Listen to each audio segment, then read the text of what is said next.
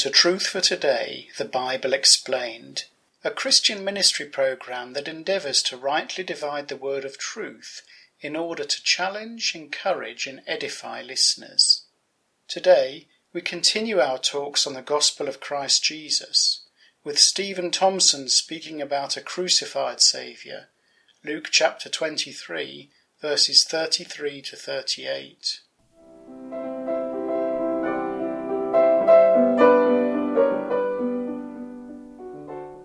The Gospel of Christ Jesus, a crucified Saviour.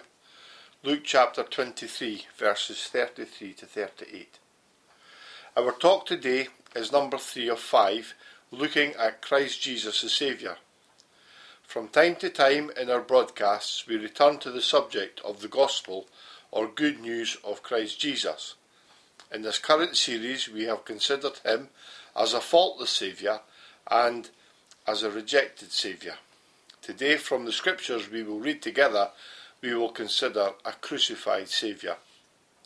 In the Lord's will, next week we will consider a risen Saviour, and the week following that, a today Saviour. How wonderful to be reminded that the good news of the Saviour is always up to date, and that after 2,000 years, Jesus still saves today. Our reading is from Luke's Gospel, chapter 23, beginning at verse 33 to the end of verse 38. I will read the passage and quote other verses from the authorized version of the Bible, sometimes called the King James Version, and these will be referenced and listed in the transcript which can be found on our website www.truthfortoday.org.uk. Please feel free to download any of our talks to listen to or print them off to read. If you have been blessed by our ministry, then please tell your Christian friends about us. Luke chapter 23, verses 33 to 38. And when they were come to the place which is called Calvary, there they crucified him and the malefactors, one on the right hand and the other on the left. Then said Jesus, Father, forgive them, for they know not what they do. And they parted his raiment and cast lots. And the people stood beholding, and the rulers also with them derided him, saying, He saved others, let him save himself, if he be the Christ, the chosen of God. And the soldiers also mocked him, coming to him and offering him vinegar and saying, If thou be the King of the Jews, save thyself. And the superscription also was written over him in letters of Greek and Latin and Hebrew This is the King of the Jews. If you can, read the whole chapter, Luke 23. Even better, read the corresponding chapters in the other Gospels Matthew 27, Mark 15, and John 19. These are the divinely given accounts of the very foundation on which our salvation and blessing rests the cross of Christ, the crucified Saviour. Before we look more closely at the verses we have read, I want you to pause for a moment and consider the thought of a Saviour. Imagine a hopeless situation where it appeared nothing could be done to make things better. With seemingly no way, out, all seemed lost, and all hope is gone. Two biblical examples come readily to my mind.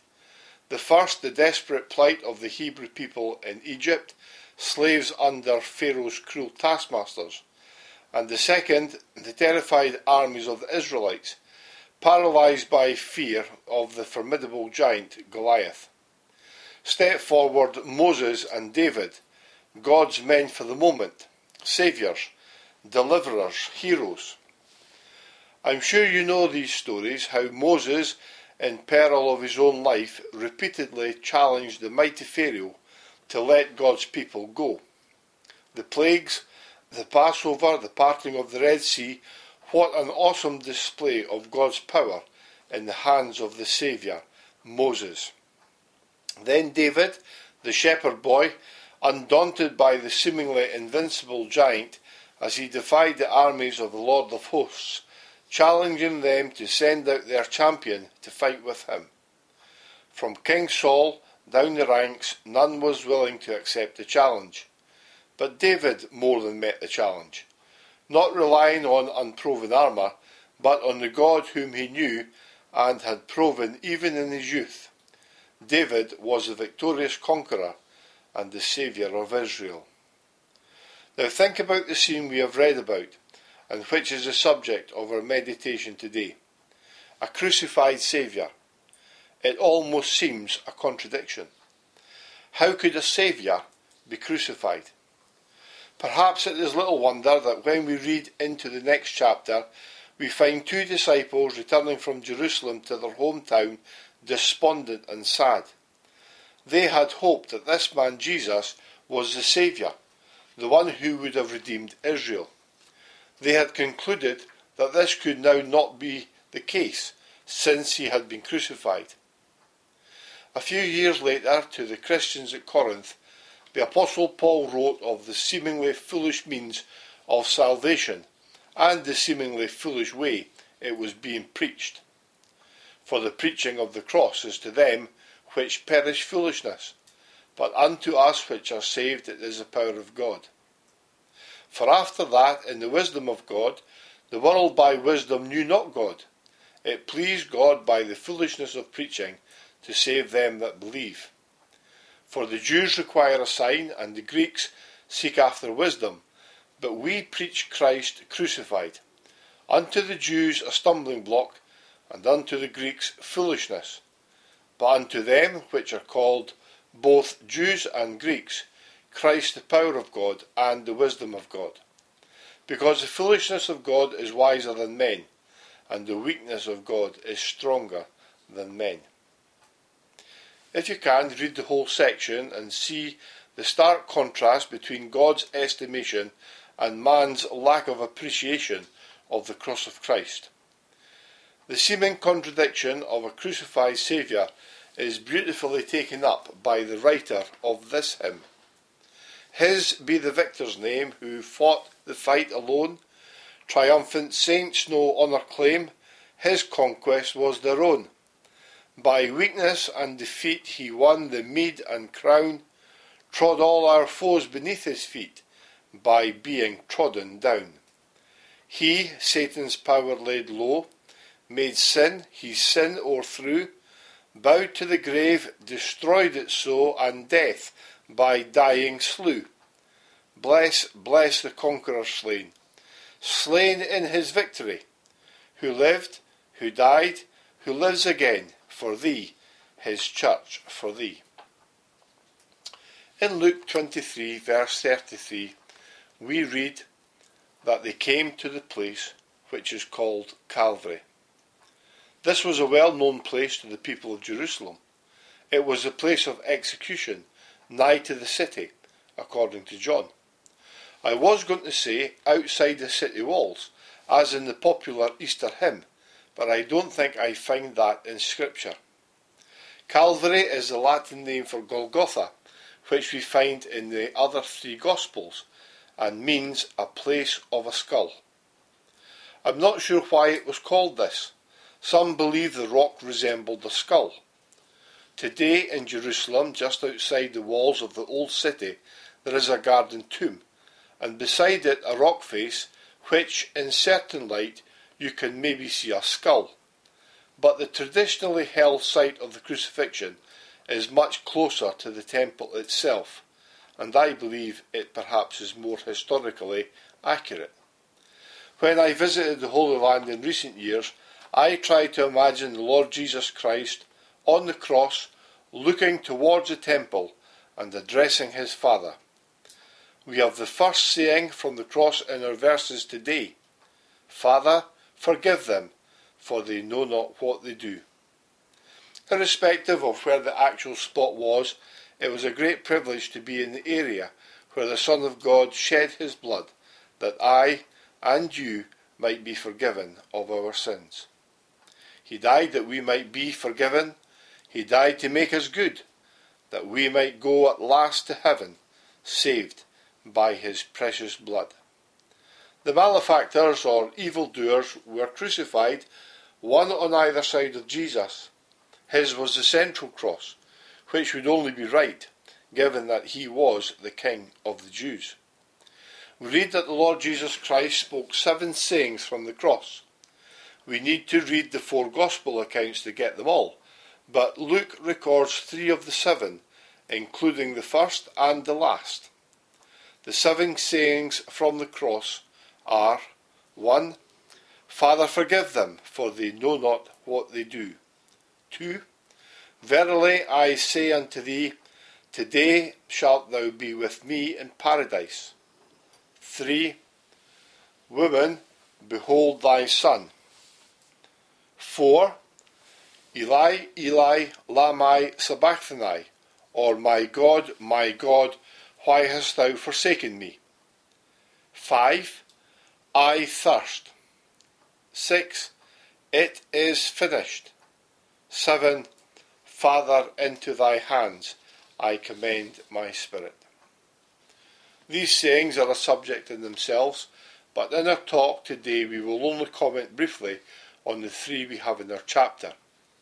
It is remarkable and surely noteworthy that Jesus addresses his Father in the first and last saying. In the central cry, and quoting the words of Psalm 22 verse 1, he addresses his God, the Holy One of Israel, who had forsaken him on account of what he was made, sin for us. But the eternal fellowship which he enjoyed with his Father was unbroken, even as he hung on the cross. We read, Then said Jesus, Father, forgive them, for they know not what they do. The Lord knew that the Father listened to his prayers.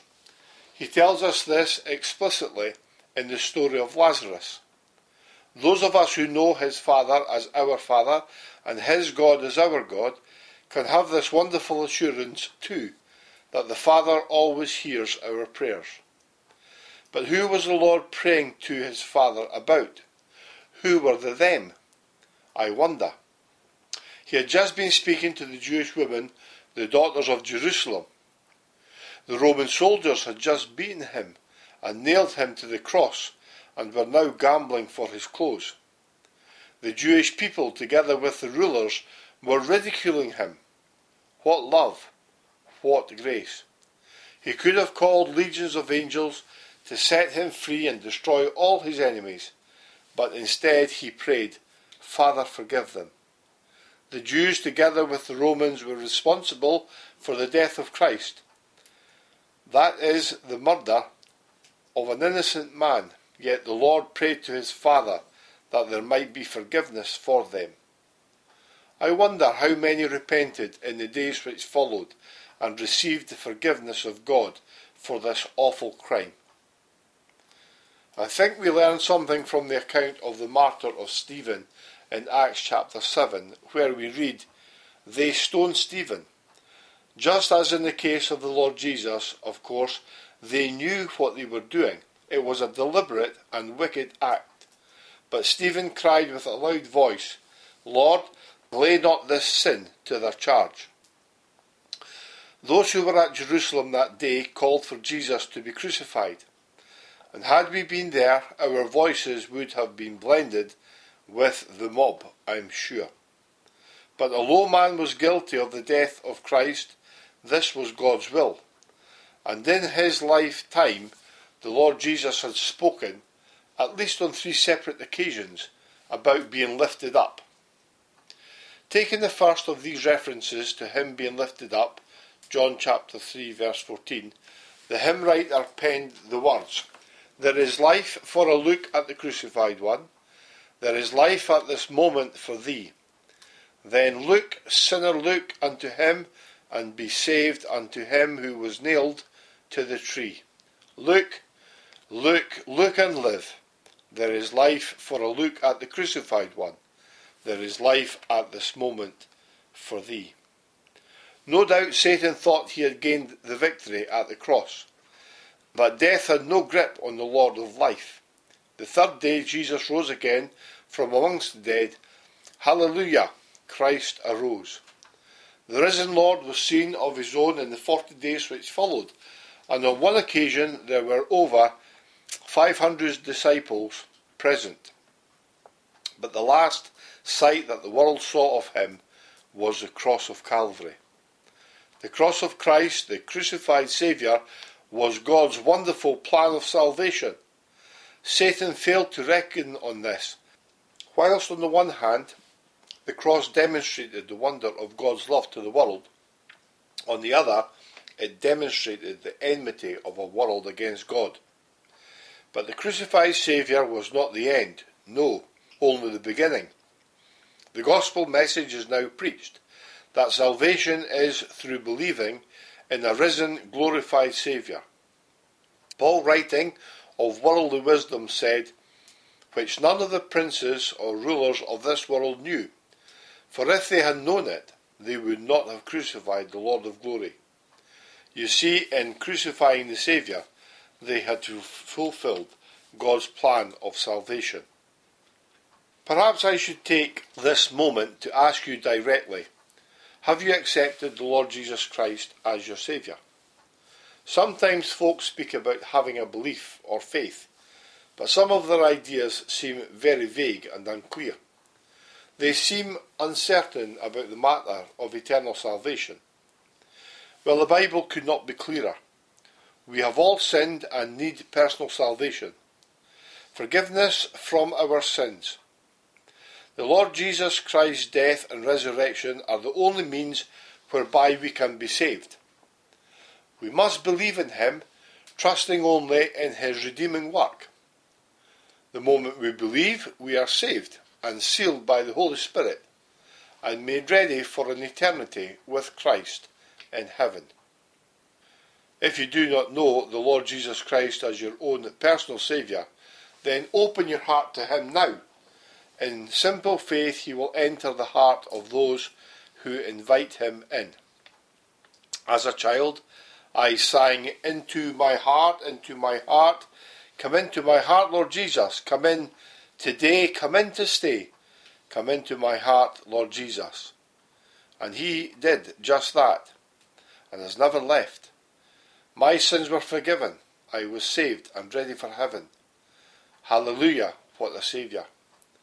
My failure has no effect on my eternal salvation. Happily, that is entirely dependent on the one who never fails. What peace and assurance I have, and you can have too, knowing that He is an all the way home Saviour and will never let us go.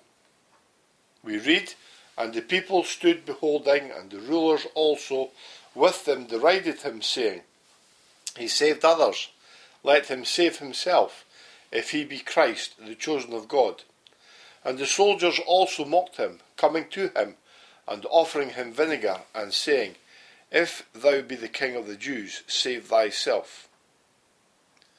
I'm sure there must have been a stir in Jerusalem each time there was a public crucifixion.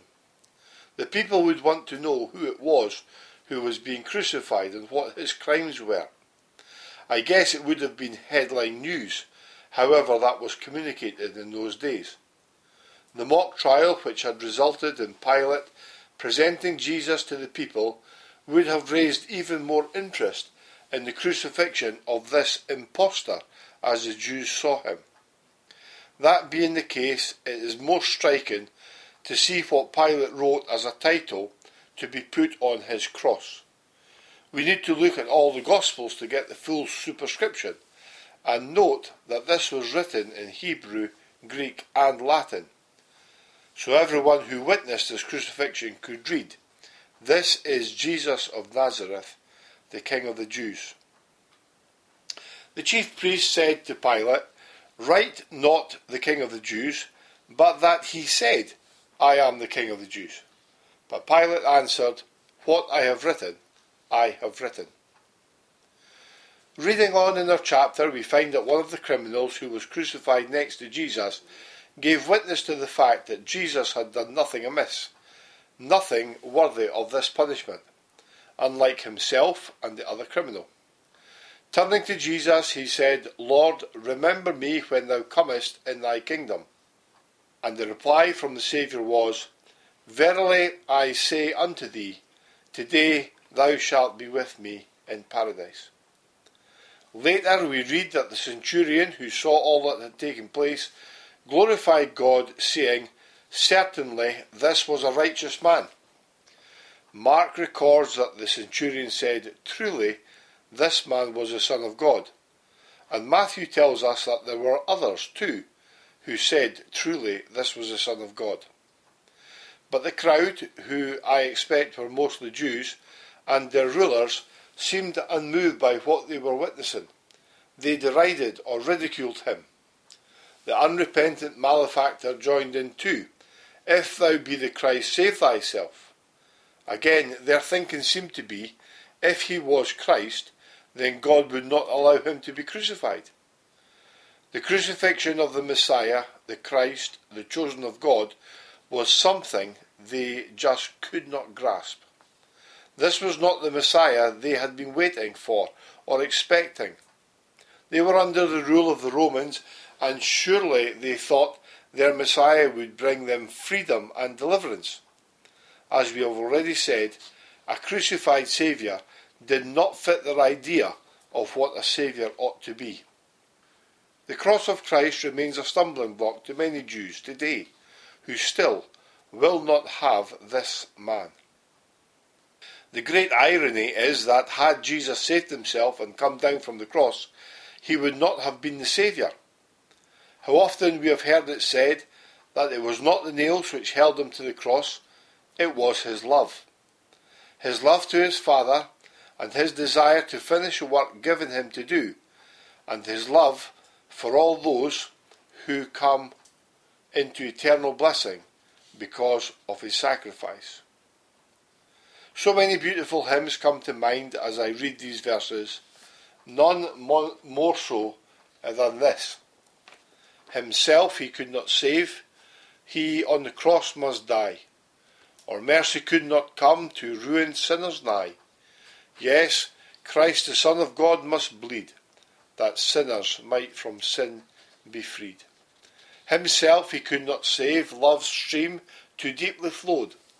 In love himself he gave to pay the debt we owed obedience to his Father's will, and love to him did all fulfill. How thankful we should be that the Lord Jesus Christ accepted the cross as the will of his Father, and that his joy was to complete the work of salvation.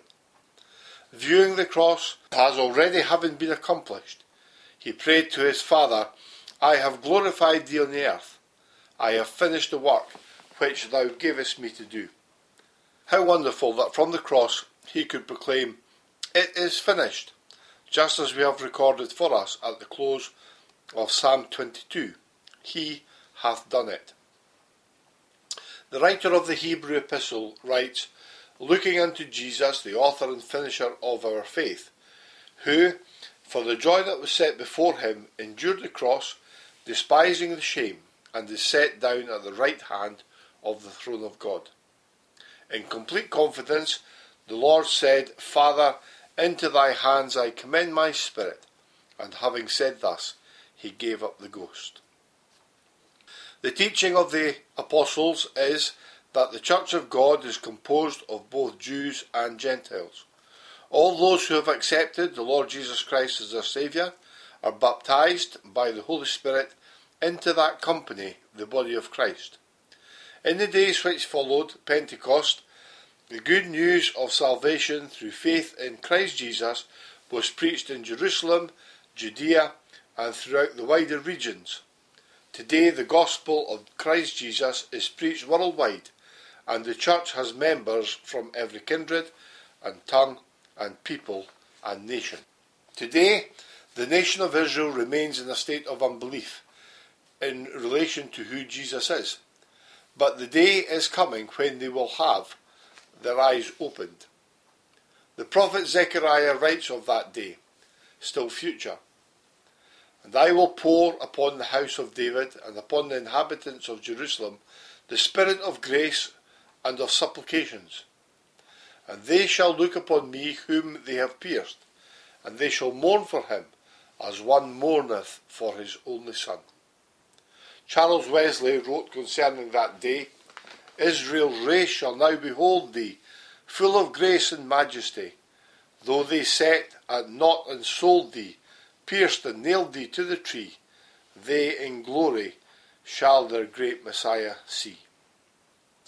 Returning to our passage, we read that the soldiers also mocked him, coming to him and offering him vinegar, and saying, If thou be the king of the Jews, save thyself. The Lord did not receive the vinegar at this time. The accounts of both Matthew and Mark tell us that the mixture of vinegar or wine and gall was not received by the Lord. I believe this was offered to those who were to be crucified as a stupefying drink, with the intention of dulling the pain. But the Lord would not receive this. Rather, he chose to experience the full reality in his body, soul, and spirit of being crucified. At the end, after he had suffered and accomplished everything, he said, I thirst. Again he was offered vinegar, which he accepted. I do trust that the reading and consideration on this solemn passage of Scripture has bowed our hearts in worship to the one who bore the cross for us. May God bless you all. Thank you for listening to this Truth for Today talk on the Gospel of Christ Jesus, a rejected Saviour, Luke chapter 23, verses 33 to 38, talk number T1290.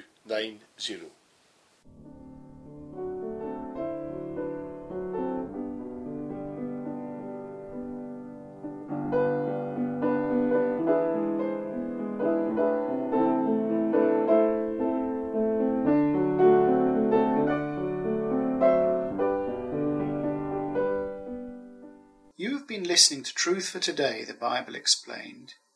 We hope today's broadcast has been a blessing to you. You can listen to it again or read the transcript by visiting our website at www.truthfortoday.org.uk, where both are also available to download, as well as all previous talks by Truth for Today. If you would like to study this topic further, then contact us for a free Emmaus Bible study course. Details of these are available on the website, which also gives our contact details. Let me repeat the website's address www.truthfortoday.org.uk. If you are able, please join us at the same time next week, God willing, for another Truth for Today, the Bible Explained talk. May the God and Father of our Lord Jesus Christ bless and keep you always.